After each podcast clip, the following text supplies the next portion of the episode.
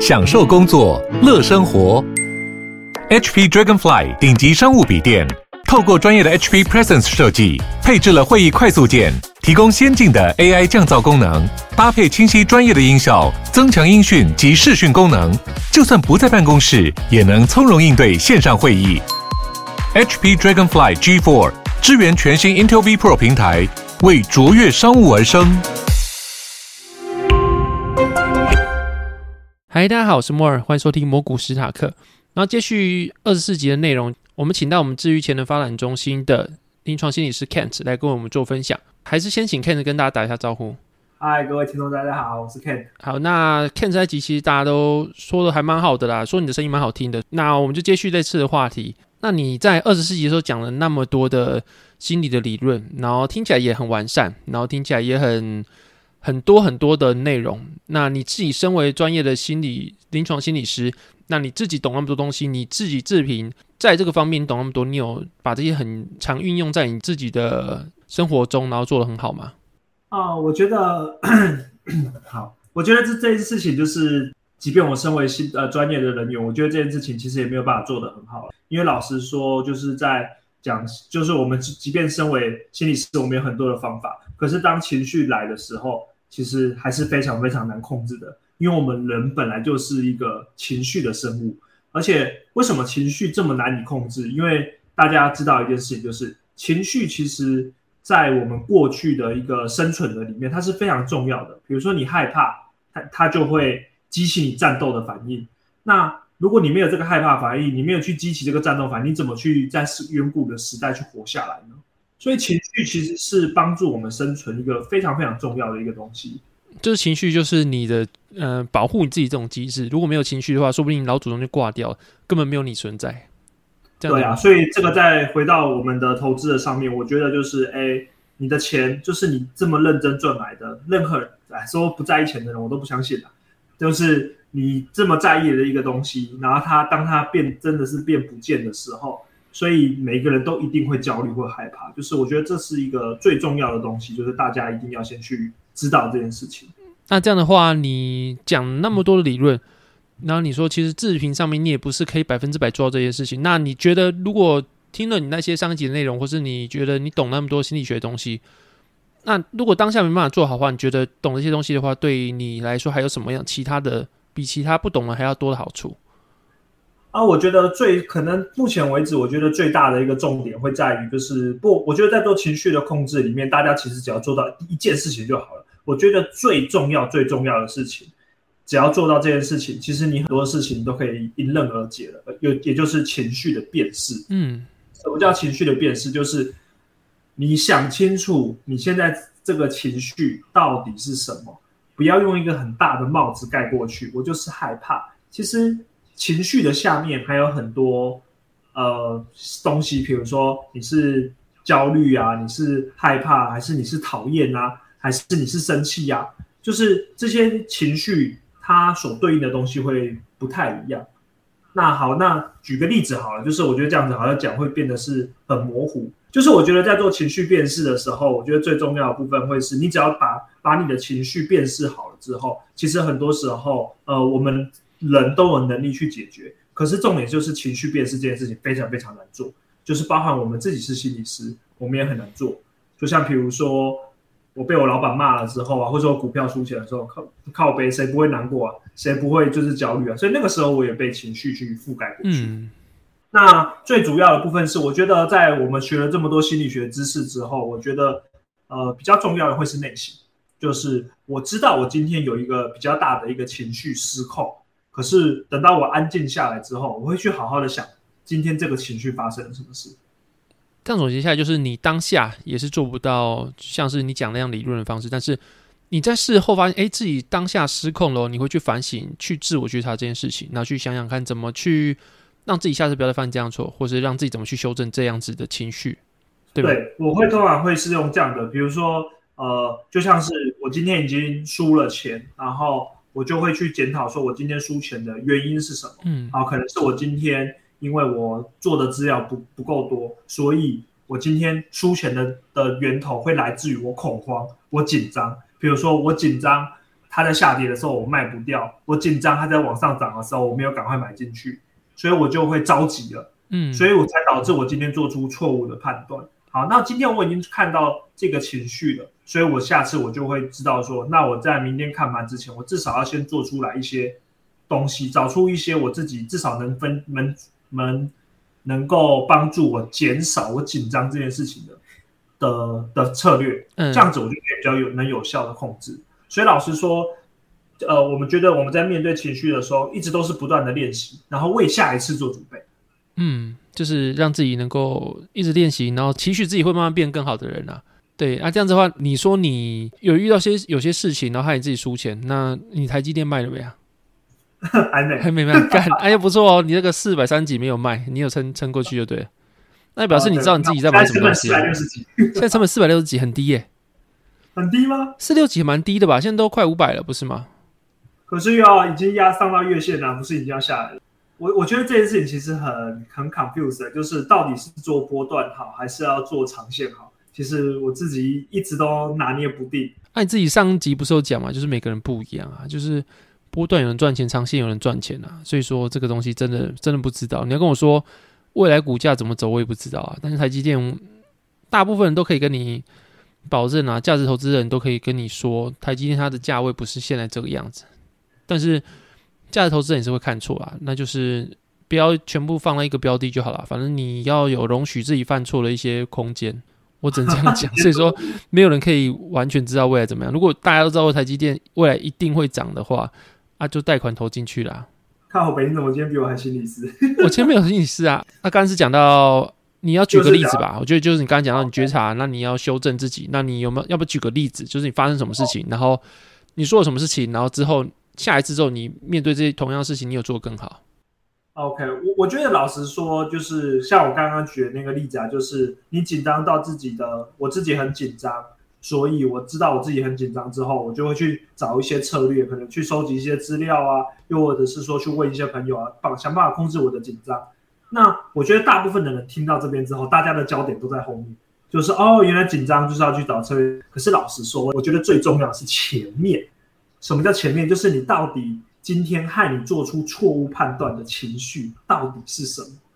因为就像是有的人可能是害怕，所以他害怕就是比如说他下个月没有房贷、没有钱、没有生活费，因为他 all in 了。那有的人是像我这样子，我就是紧张，我就是性子比较急，所以我就会做出这样的事情。所以我觉得最重要的会是前面的那个情绪是什么？那再绑回去，我刚才跟大家讲就是。我们大部分的人其实只要做到找出正确的情绪跟标示出正确的情绪之后，其实大部分的人都可以找出适合你自己的方法来解决。可是我们大部分的人都是前面那段没有做好，我们其实很会做后面，但是我们都不会做前面。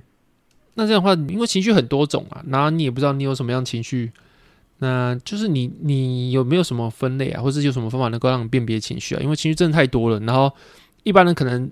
发现我自己很焦躁，发现我自己心跳很快，他也不能够辨别这是什么东西啊。OK， 好，我觉得最简单的一个方法就是用大家最喜欢用的，就是可能从以前听到现在，就是自由联想。什么叫自由联想？请你拿出一张白纸，然后把白纸上面的时候，你就去想。然后像有些时候，我再举例，就是我今天输钱，我大概觉得我的心情很差，我谁喜欢输钱？可是就是我现在在说的那团糊糊的东西，它就是一种不舒服的感觉。可是那个不舒服的感觉到底是什么？有些时候它不是3到5分钟你就可以马上呈现出来的东西。所以我通常都会建议，就是我自己也会用这种方法，就是我拿一张纸，然后我会在上面去写，然后比如说我就会去把我今天书写的时候我想到的任何的东西都写上去。所以这个东西可能是一个画面，可以是一个关键字，甚至是一个什么担心、担忧都可以。那当然也有可能是情绪，所以这个时候我可能就把它写到这个纸上面。比如说，我在今天输钱的时候，我会觉得说这个呼呼的感觉，让我第一个想到可能就是让我觉得很紧张。好，然后我可能就想到，那紧张就再扩充出去会是什么？然后我想一想，可能会是到我觉得，我当下因为我在上班晚，所以我觉得很紧张。好。然后这时候都不要做任何批判，你无限的想。所以我的紧张包含了我在上班的时候偷懒很紧张，然后这时候我在想，然后可能就是我会想到说，台积电会不会又回到500？所以我会不会担心我跟不上？所以我又多了一个紧张，就是我的台积电，我会担心跟不上这个顺风车，所以我有第二个紧张了。嗯，然后再就是，可能这个下面我会再想想之后，我会多了一个不甘心。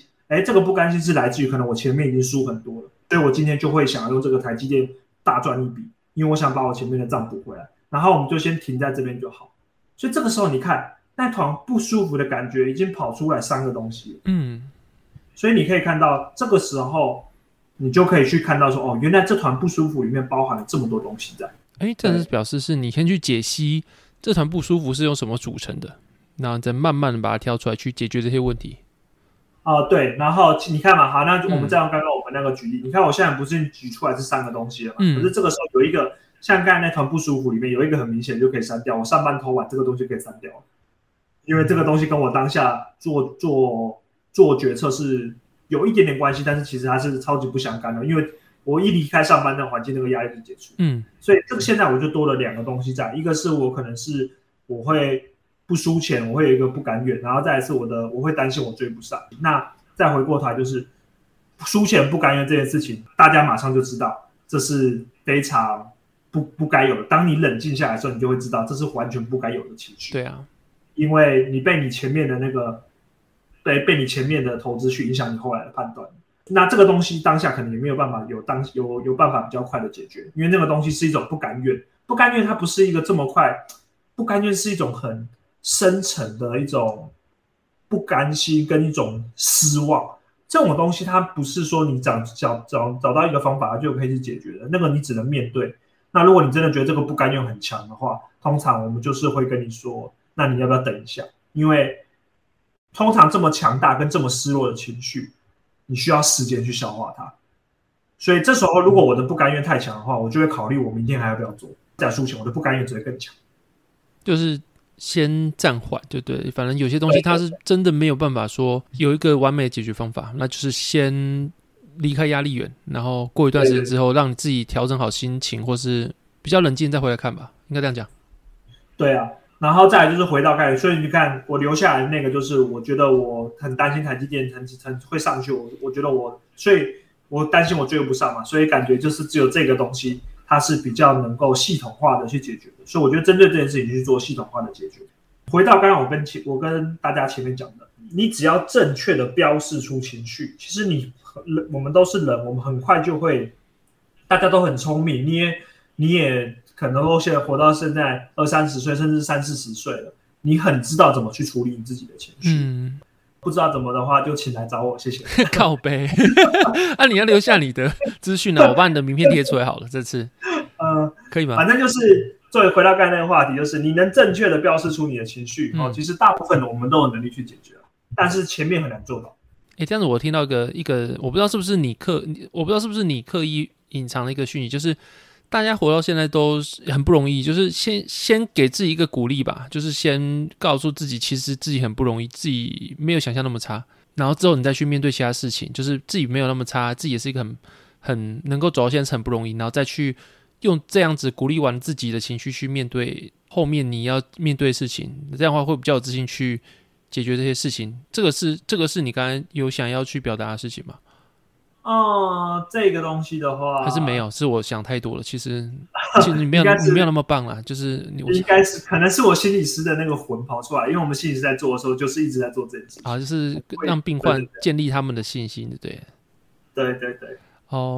那等一下你刚讲到就是你最后一个情绪就是怕台积电上去，然后你没有追上那个情绪，那个我蛮有那个的，我蛮有共鸣的，就是之前有一段时间我做的逻辑是放大杠杆，那就会面临一个问题，就是你杠杆大，然后你怕上去的时候没追到，但又怕下跌的时候大杠杆会让你的部位超大亏损。然后最后我解决方法就是降低部位，然后就是你去评估你到底有多少钱可以去承受它的回调。然后所以说你害怕自己上涨的话，可能就是自己的部位买不够嘛，所以上涨怕上不到车，然后但是你又怕下跌，就是你的部位太多嘛，那就是你要从这两个中间去找到一个方式，一定有个方式是让你比较舒服的，我自己是这样觉得啦。就是上涨追不到，就代表你觉得你的部位太小；下跌你就觉得你的部位太大，所以说你怕下跌的时候会害怕。啊，这两个东西你要去拉扯去做取舍，我是自己这样觉得啦。OK， 对啊，就我觉得追着你的话说，就是找到自己最舒服的。嗯、所以上次我才跟大家一直在强调的部分，就是没有最正确的方法，只有最适合你自己的方法。嗯，那你要把自己的个性还有一切东西都考虑进去，所以这个时候才可以找到一个你最适合你的方法。就是感觉有点紧，又有点不是这么紧。虽然这个会落入到一个感觉很抽象的一个环节，但是应该是说这是一个终极目标了。嗯，对。OK， 那这个方法就是听你讲嘛，但是。因为这是个蛮有系统性的方法，然后你现在大家能够听到只有在这个节目，然后能够遇到你。但是后续如果大家开始学着像你一样解离出自己的焦躁啊，解离出自己的情绪波动的原因是什么，但他不确定自己这样解离的方式对不对，那怎么办？我当然我这集我这集贴你的名片在资讯栏就 OK 嘛。我知道好，谢谢。好，那除此之外，就是你还有没有推荐其他的那个 resource 那个资源的获得方式 ？OK， 我觉得老实说，在做情绪的辨识这件事情，不要想，就跟股票一样，你不要想要一步登天。嗯，就是怎么样子代表你成功了？如果你下一次，先说大的方向好了，大的方向就是，如果你下一次在遇到类似的事情的时候，你已经可以控制你的情绪了。那就代表上次你的那个情绪的分析，其实已经做对大部分了。嗯，就是事后用验证的嘛，看你的状态去做验证，对。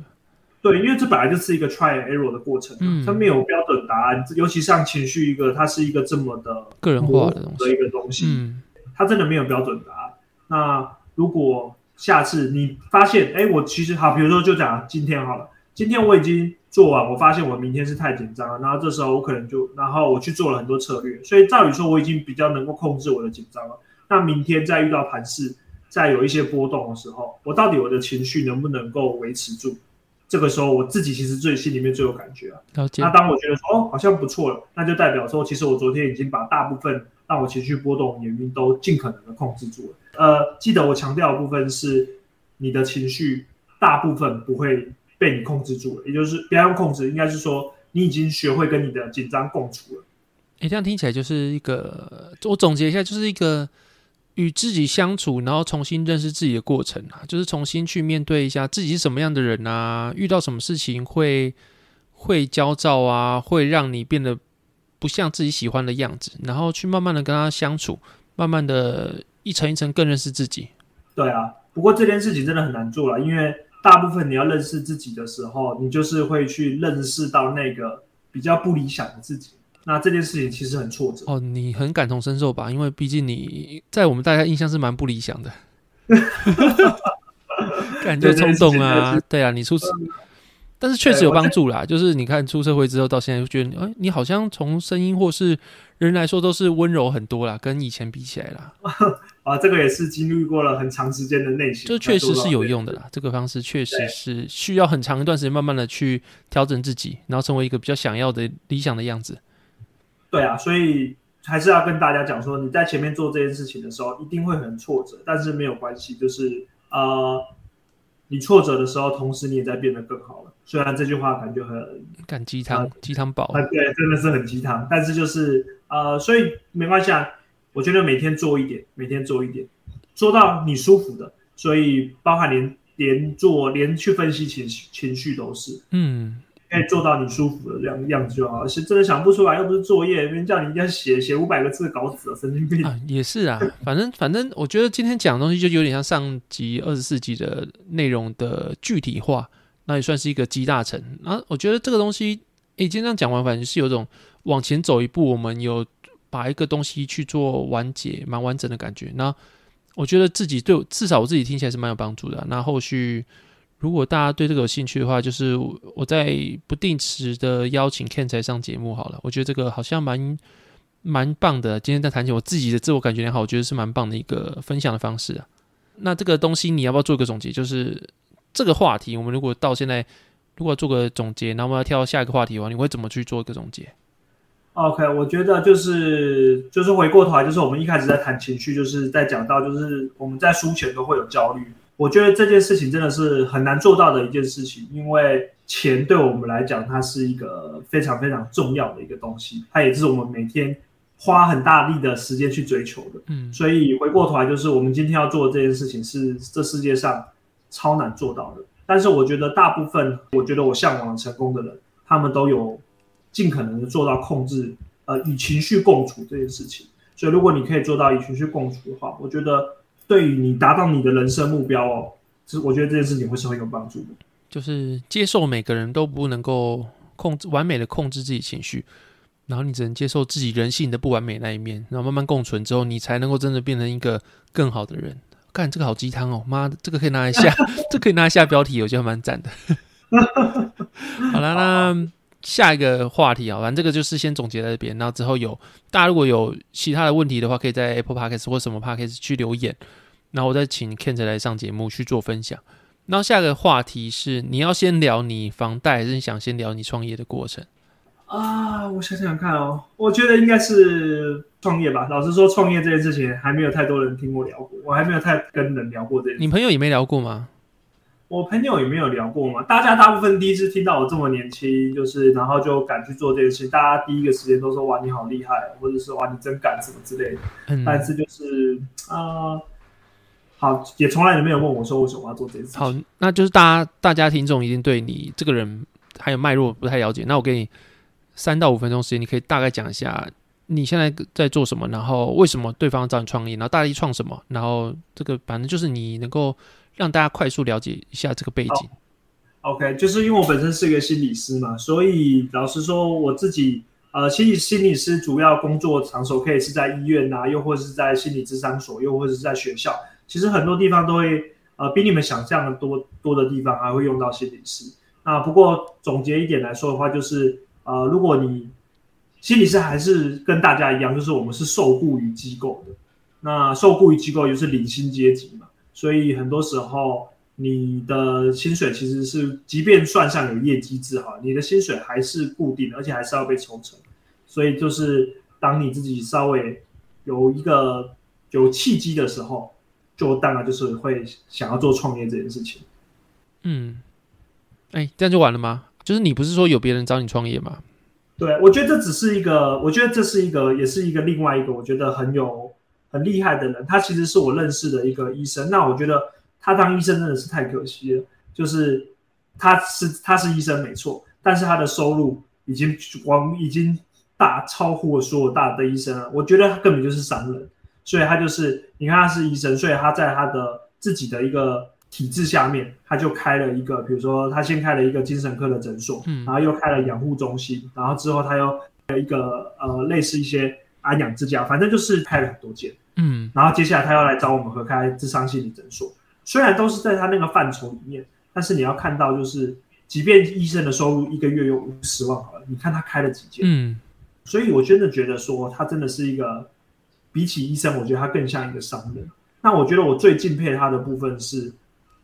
其实这真的是一个契机，就是我只是在一个会议上面跟他聊到说，我们的比如说我们某一个业务啊，真的是我们心理师都吃不完，然后要来找我们做那个心理咨询的话，你要等1年多以上。然后那个医生就跟我说，哦，真的啊，业务量这么大，那我们要不要自己来开一间？然后一开始我只是说，好啊，有什么问题？如果你那时候讲干话吧。对，有些时候就是大家可能都会随口说，就像你会说，干，我们不要做了，自己创业离职啊，哈，之后就是你说这句话的时候，你可能是半开玩笑半认真，但他的行动力真的超乎你的想象。他就真的是可能隔1个礼拜之后，他就问我说，上次我聊的还有兴趣吗？如果有啊，他已经找好了一些了。看他行动力很强对，他的行动力超猛。这就是一个成功人的其中一个条件嘛，就是你真的要去付诸行动。对，就是他嗅到商机之后，他马上。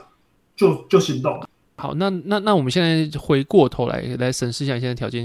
你30岁了吗？对啊，你30岁，然后他找你创业，那他必定是他出资嘛？那你出什么？然后你觉得在这个过程中你学到了什么东西，或是你有看到什么冲击？你这个年轻人来说，我觉得第一个部分是我们大家都会出钱，所以老实说，我觉得第一件事情是。大家都认为创业只要有钱就好了，没有。我跟大家讲，创业是你有钱是最低阶的，是第一张票而已，真的是最低阶的。那剩下的部分就是你的人脉。那什么叫你的人脉？我们讲一个大家最能理解的小吃店好了。好，我们不要讲小吃店，我们讲心理诊所好了，因为这样子好像比较贴近。虽然大家没关系，大家可以听一下我的这个逻辑跟脉络。虽然大家可能不是很懂心理咨商所在干什么，但是你看哦，我要开一间心理咨商所，大家都认为说我们只要有钱，然后大家可以开就好。可是我先问你，大家都知道心理咨商所它是一个医疗单位，所以医疗单位是什么？你要跑很多政府的法规，所以第一件事情，你在行政部门那边你有没有人脉？如果没有人脉，你的公文就真的是被压到死，大家会一直拖啊。好，那你就想拖公文跟那个有什么关系？你要想哦，你的公文每拖一个月，你的成本就一直增加，房租啊、水电啊，然后你不能营业。那这样你的成本就一直往上增加了。对，我之前有段时间在当那个议员助理，真的是你就只是个议员助理，你就是没有议员就是 nothing。但是就是议员，他是议员就鸡犬升天，然后真的是有个大哥，然后可能是其他某个知名的连锁超商要去开店，然后就只是因为他是议员助理，跟政府的人有熟识，然后所以说消防那些东西他可以帮他去 cover， 然后这样子就给他插干股，就是他真的是因为这样子。就拿一部分的股权这样子，就是这个东西跟政府或是跟人脉，有人脉是真的是非常值钱的一件事情啊。就是这个我真的也有这样的经验，真的。所以就是第一件事情就是有一个东西，所以你看哦，所以到当时候他们找的那个 team 里面，你除了要有专业，你看我们心理咨商所，除了医生跟心理师以外，这是专业的 team，可是你现在第二个什么？第二个人脉你需要，第二个你的团队里面会需要什么？跟公部门关系很好。好，那再来第三个，这我在想，这也是那个医生找我最主要的原因，就是你的行销。但你能够提供什么行销？你不是医生吗？你不是心理师吗？就因为就是这样啊，所以我没有要提供任何行销，我就是要去学。比如说，我就要去学如何建网站，我就要去学说我要怎么样去。有太多的东西，比如说，你看啊，你现在进去一间公司好了，你会不会问你们有官方 LINE 吗？你们有网站吗？然后我想看你们的一些设施啊，或是你们的一些文字，你们公司的介绍，都是我生的。真假的？就是你们没有在外包，就是真的是你们几个人去做这些东西就对了。可是你在外包就要钱啊。对啊，还要再把你成本往上增嘛。我刚才已经跟你先讲前面的，光是水电跟房租的成本，你光是跑建筑、跑消防，全部都是钱。了解。而且这个当中真的是很黑暗的啊。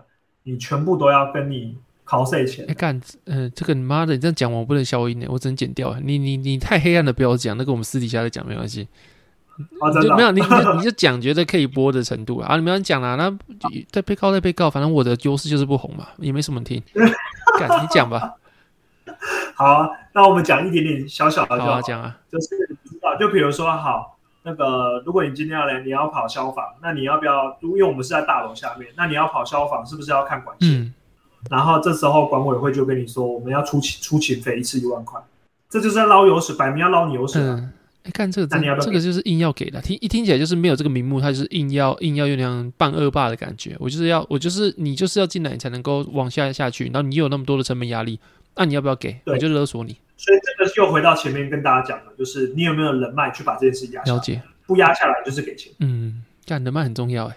对，所以这就是我跟大家讲的。所以我觉得我学到最重要的事情就是，你要创业，你必须要先把你的 team 组好。那就是我总结一下嘛，就是有需要一个有经验的，那个人就是你那位找你的医生，然后有需要员工跟一些其他的东西，在你要压成本的情况下。有经验的东西去分配好之后，那剩下有些自己可以做，就亲力亲为去把这些成本去压下来。就是你现在做事情，那你觉得你们今天合伙，就是你们 co-founder， 那你们合伙要做这件事情的话，那是不是每个人都要出钱？如果你建议其他人合伙的话，那他的出钱比例是怎样，或是有没有真的可以不用出钱？然后谁出钱啊？然后谁做什么技术的出技术？那你们是用什么形式去做一个 co-founder 的形式？我觉得就是坦白说，我觉得我们也是均分这个钱，但是真的有太多的钱跟那个你觉得是没有办法去细分的。但我觉得在我的经验里面的话，我觉得你有没有看清楚你在团队里面的定位是什么？比如说那个医生好了，他的定位就是他要帮我们出一些人力，他要出一些，他一样会出钱。可是他同时也会帮我们出一些，就是他也会帮我们拉一下他自己手上的人脉，因为他也开很多间了，所以他有很多他认识的人脉，那这时候他就会出力啊。嗯，那我总不好就是比如说还有网站什么行销的事，我还叫那个医生做，然后我还摆烂说不许大家均分，靠北那不是被干死。那你还是均分那真的你何能均分？你是出了什么？因为他一定是出人脉又出钱，他真的是出了最重要的其他必须资源那你是跟他均分的话，你是付出什么代价？我觉得我最多付出的就是时间因为你要想好，你看比如说我们诊所现在已经开始有些已经开始营运了那你开始营运之后。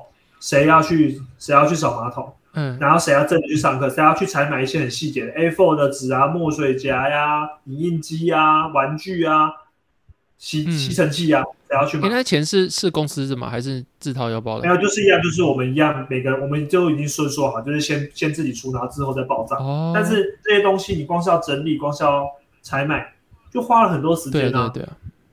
对啊，那个医生从头到尾他就不会管这件事。了解，这样表起来就是有人会说，年轻人做事情或谁做事情还是要去计较自己的利益得失，但有时候很尴尬，就是有时候你遇到这些人，你必须去放弃一些利益得失，因为你才能够去获得更高的期望值啊。就是虽然说有时候你真的是会被骗，但是你就是要赌说你是被骗呢，还是因为这样会得到更好的机缘。那这样目前看起来的话，你应该是。因为去亲身去做这些事情，然后去付出了一些事情是你觉得你应该去付出的。那你目前听起来的话，你这份工作的期望值，或是你因为这样去也获得了蛮好的一个结果，对吧？就是你真的是有些东西不要去计较太多。我觉得应该是说，你有没有看到自己的定位？因为就像是回过头来，我知道我在这个 team 里面我是最年轻的，所以我是捡人家不要的，他们不会什么我做什么。了解。所以我一开始也不会网站啊，谁会网站啊？拜托，我不是学网站架设的。看你慢慢的甘苦谈就真的是这样。就是有没有去学啦？有时候就是想哦，网站好难哦，英文好难哦，这但是你他妈不去学，没那边 couch potato， 你当然不会啊。你去学，至少你会了一天的努力啊，你做一天就有一天的收获啊，就只能这样讲了。对啊，所以就到时候就这样。那当然，我后来也是有外包出去，就是你可以找到一些比较好的方法嘛，就像是我还是外包出去给厂商做，但是我是找套版的。那套版的意思就是他给你一个 demo， 那剩下 demo 他给你骨架，然后肉你要自己提。了解，就是还是用个比较省成本的方法去创业，就是还是找别人，有些关键技术你不还是找别人，但就是还是用个自己能够出力，然后去省成本的方式。对啊，所以我觉得大家都说啊，创业好棒啊，自己当老板哦，我真的觉得经过了自己创业这一招，你才知道原来老板真的是狗。靠北，好，那。你这个东西可以讲吗？就是你的诊所现在是已经步上营运的嘛？然后可以讲这些细节吗？你是说哪一些细节？就是你的诊所大概开在哪个位置啊？然后名字，然后也给大家听听看。哦，可以啊，没有什么问题啊。好，没关系。你讲，然后讲不清楚的话，我再把它放在那个资讯栏，大家也可以看到。那如果你后面需要那个、需要宣传，你跟我讲一下，反正就是顺便提到啊，对，随缘啊，反正也没有业配啊，干，妈到现在好像才一两次商业合作，好啦，你先讲一下吧。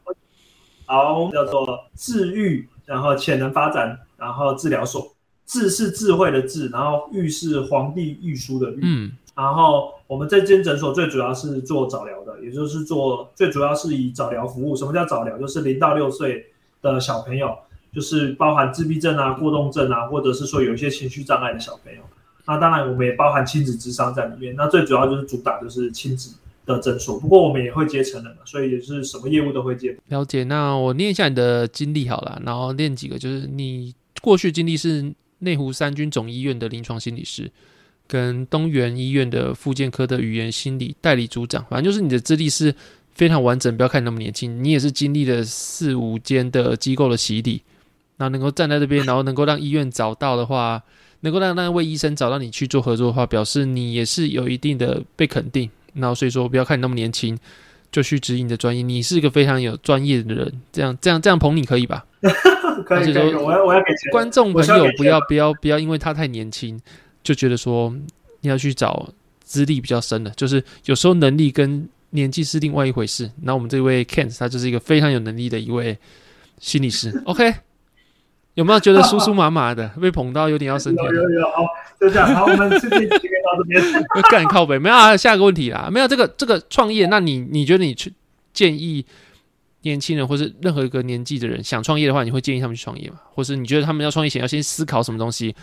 然后确定了再说。可以是，就是这也是我当初我给自己的两件，应该是说第一件事情就是，我觉得这是我这当时创业的初衷嘛，就是这件事情我不做我会后悔。嗯。然后机会来了，我也不想管要不要。老实说啊，很多事情我都觉得是借口，没钱去贷款呐、啊，你怎么了？一开始就想着会失败啊，那不是那就不要做啦。然后再来就是你没有人、没有资源、没有人脉。那就现在开始想办法、啊、嗯，那你可不可以跟自己说，我现在有钱，我就是没有人脉跟资源，那人脉跟资源它就不是借得到的，那能不能给自己半年或一年的时间去做？所以我觉得很多事情就是，如果这件事情你不做后会后悔，那你就去做吧。我当初就是人脉跟就是契机都有，就是没有钱，那我就去贷款。了解，你也是贷款的嘛？反正就是总之就是做而言不如起而行。东西很困难，但是你做一天就会有一天的收获，总比你这边多想一天都不去做，那你就少一天的收获。想什么事情、啊、再怎么难也是一步一脚印慢慢上去的。然后另外就是你去评估一下，有些事情不做会让自己后悔，然后你就去想未来的自己，想到现在自己有没有做，然后会不会有什么样的反应。反正就这两个吧，你的想法来说就这两个吧。对啊，其实我当初创业也没有什么远大的目标、啊，就是老实说亏本了，我没关系，我就是鼻子摸摸回医院继续当心理师、嗯，然后就这样废到老吧，去付出一个自己人生能够承受的代价，然后去想到最坏的打算，但是还是要抱持这个梦想跟乐观的态度去往前走，这样对吧？干，今天真是鸡汤台耶。好啦，那就你刚刚有说你贷款嘛，那你就贷款创业以外、啊，我记得你还有贷款买房子。哦，对对对。那这个贷款买房这件事情，你目前来说，你的状态是，你出多少啊？然后大概贷多少钱啊？然后你每个月大概还多少？大概房子的总价就是落在1000、啊，1000万左右，所以我大概就贷80%，所以我要出200。嗯，那两百是怎么来的 ？OK， 就是跟我女朋友就是均分嘛、嗯。那我当然家里面也有帮忙一些啊，所以才有办法在这么年轻的时候，还有在。本身就有信贷了，嗯，因为我是信贷去开诊所，然后我又可以去买房，但才就真的是家里有房。但你一个月大概要缴多少钱？贷款、信贷加房贷的话，你信贷的话就大概升息之后大概来到11000左右，嗯，我贷80嘛，所以就是摊7年还，那信贷大概一个月来到11000左右，然后再来就是我的房子，如果房贷的话，如果老实说，因为我前面是有宽限的，那你把宽限期如果扣掉的话，升息完之后大概一个月3万。啊，我会跟我女朋友分嘛，所以老实说，你看我一个月15000，嗯，加上我自己的信贷，就算10000，连25000，那以我的收入、就是、还 OK 了，对，一定够了。就是你不能够没有工作啊，干你现在就是必须工作，你可能连几个月的休息时间都没有。但那对啊，反正就是你要确保你的金流够稳定，那也是你刚才讲你这个工作的优势，就是每个月领的钱很稳定。就是一定会有一定的金额啦，那就上去多少就看我拼多少这样。但不过这也是另外一个坏处，就像你说的，就是我一定得有金流，所以就是也是蛮累的，就是像之前疫情的时候就真的有点痛。了解。那你什么时候买的啊？到现在大概买多久？就是你缴这个贷款你缴多久了？没有很久大概买现在也不才3-4个月吧。因为老实说，你真的买房，然后到他交屋，然后验屋、交屋这些流程跑一跑。我们其实去年就买了。了解，听起来的话，你交屋了吗？交屋了。你现在住了吗？早就在住了。哦，那就是再讲一下，你为什么那时候有？因为你已经有信贷，你已经有在创业，那你怎么还下定决心要买房？你的逻辑是什么？我觉得不管是创业，我觉得创业那时候最主要也真的是因为那是我想做的一件事情。嗯，那时候买房其实就很单纯，就只是我觉得那就是一个杠杆。嗯，对，5倍杠杆，你可以杠杆玩，就是对我来说，杠杆玩股票是一个比较高风险的行为，但是杠杆买房，我觉得相对而言，就是还是回过头来，就是之前跟大家说的，就是你考量你自己的性格跟你整体的一些环境之后。那我性格就是比较急，所以当我想到说我的房子是杠杆买来了之后，我就觉得比较开心，因为总觉得你自己你先把8年甚至20-30年后的钱先借出来到现在，你总觉得自己赚到了一些。你真是杠杆狂热者哎、欸，是没错、啊。不过杠杆买房真的是件，就是你可能只有200万的，你能够买1000万的房子，就算1000万房子每年只涨3%好了，对你200万的本金来说也是5倍，就是15%，也是一个还不错的报酬了。对啊，然后再来就是再考虑到我自己的环境嘛，就是大家上次有跟大家考虑环境，就是我很早就已经离开我的就是我的家乡、嗯，然后我都一直外出，所以今年就是我就是包含前面的工作的话，已经到第三年快到第四年，但才第三年而已，其实也没到非常久了。如果以观众朋友听起来的话，3年小毛头的年纪，这样感觉。可是你要想啊，就是这3年我全部都租屋。哦，对啦，那你要想，你已经缴了多少钱出去，而且是真的不会回来，就完全没有，就是真的是拜拜。是没错啊，如果你是把房子当作投资商品的话，那至少你缴出去的钱也是去付你的利息。你这样想的话是 OK， 就是你能够承担得起的话啦。对啊，所以就是回过头来，就是我喜欢玩杠杆，因为我觉得这样子对我来说，我觉得以我的个性，我就觉得我赚到，再加上我的环境，所以最终我就会想做这件事情。那当然也真的是有找到适合的才能买，然后真的也要价钱，然后看个2000万贵地板都买不起了。了解，就是你还是衡量一下自己的金流啦，你不要买下去之后你付不起，那我那个时候更惨。对啊，有一件事情还蛮特别的，就是买房之后，你会觉得说哇，就是。以前住房东的时候，我觉得最大的差别就是房东的东西就随便弄啊，要钻墙随便拿随便钻，又不是我的，你就完全不会。然后现在自己的房子，你他妈只是想要贴个水孔，可以贴吗？这样好吗？会不会到时候我的东西坏掉？我现在去找你玩好了，我就随身带个电钻去，然后一言不合就钻一下。哦，真的是很好笑，就是大家都听到了嘛，就是现在这个地方心理师哈。那个又信贷啊又房贷的，就是大家如果有空的话啦，就是有需求或是可以介绍朋友一下，就是到那个智育发展中心，然后去救救这个可怜的心理师。如果有需求的话，然后家里不远的话，或者有需求的话，当然去那边也是不错的一个选择啦。那就是你房贷也才刚缴，所以说这个东西也是要持续观察，也不知道后续房价我有在一集有提到，然后前集还是23还22集啊，就是我提到台湾房价目前的想法啦，那就是反正房价是一个长期看来也是慢慢往上生长，很多人会说房价崩了，但是讲了20-30年也没崩啊，你也不可能说你买房子然后要很便宜去卖别人，不可能，你因为自住它有自住的功能啊，所以说房价在你能够承担的情况下，我觉得是还蛮好的一个投资商品，毕竟它有5倍杠杆，然后贷款的利息又那么低，还不错啦。那就是持续观察一下你后续的情形跟你那个房价后续有没有涨，你定期上节目就定期去追踪嘛。好，那谢谢 Kent 在这2集跟我们讲了非常多精彩内容，从如何去处理这情绪啊，然后到他的创业心得分享，然后还有房贷的心得，然后最后也请 Kent 跟大家说拜拜。好，各位听众拜拜。我想各位听众应该蛮想念你的声音的，那后续我再多邀你上节目，那就是这样子。那本节目大概到这边，谢谢大家收听，拜拜。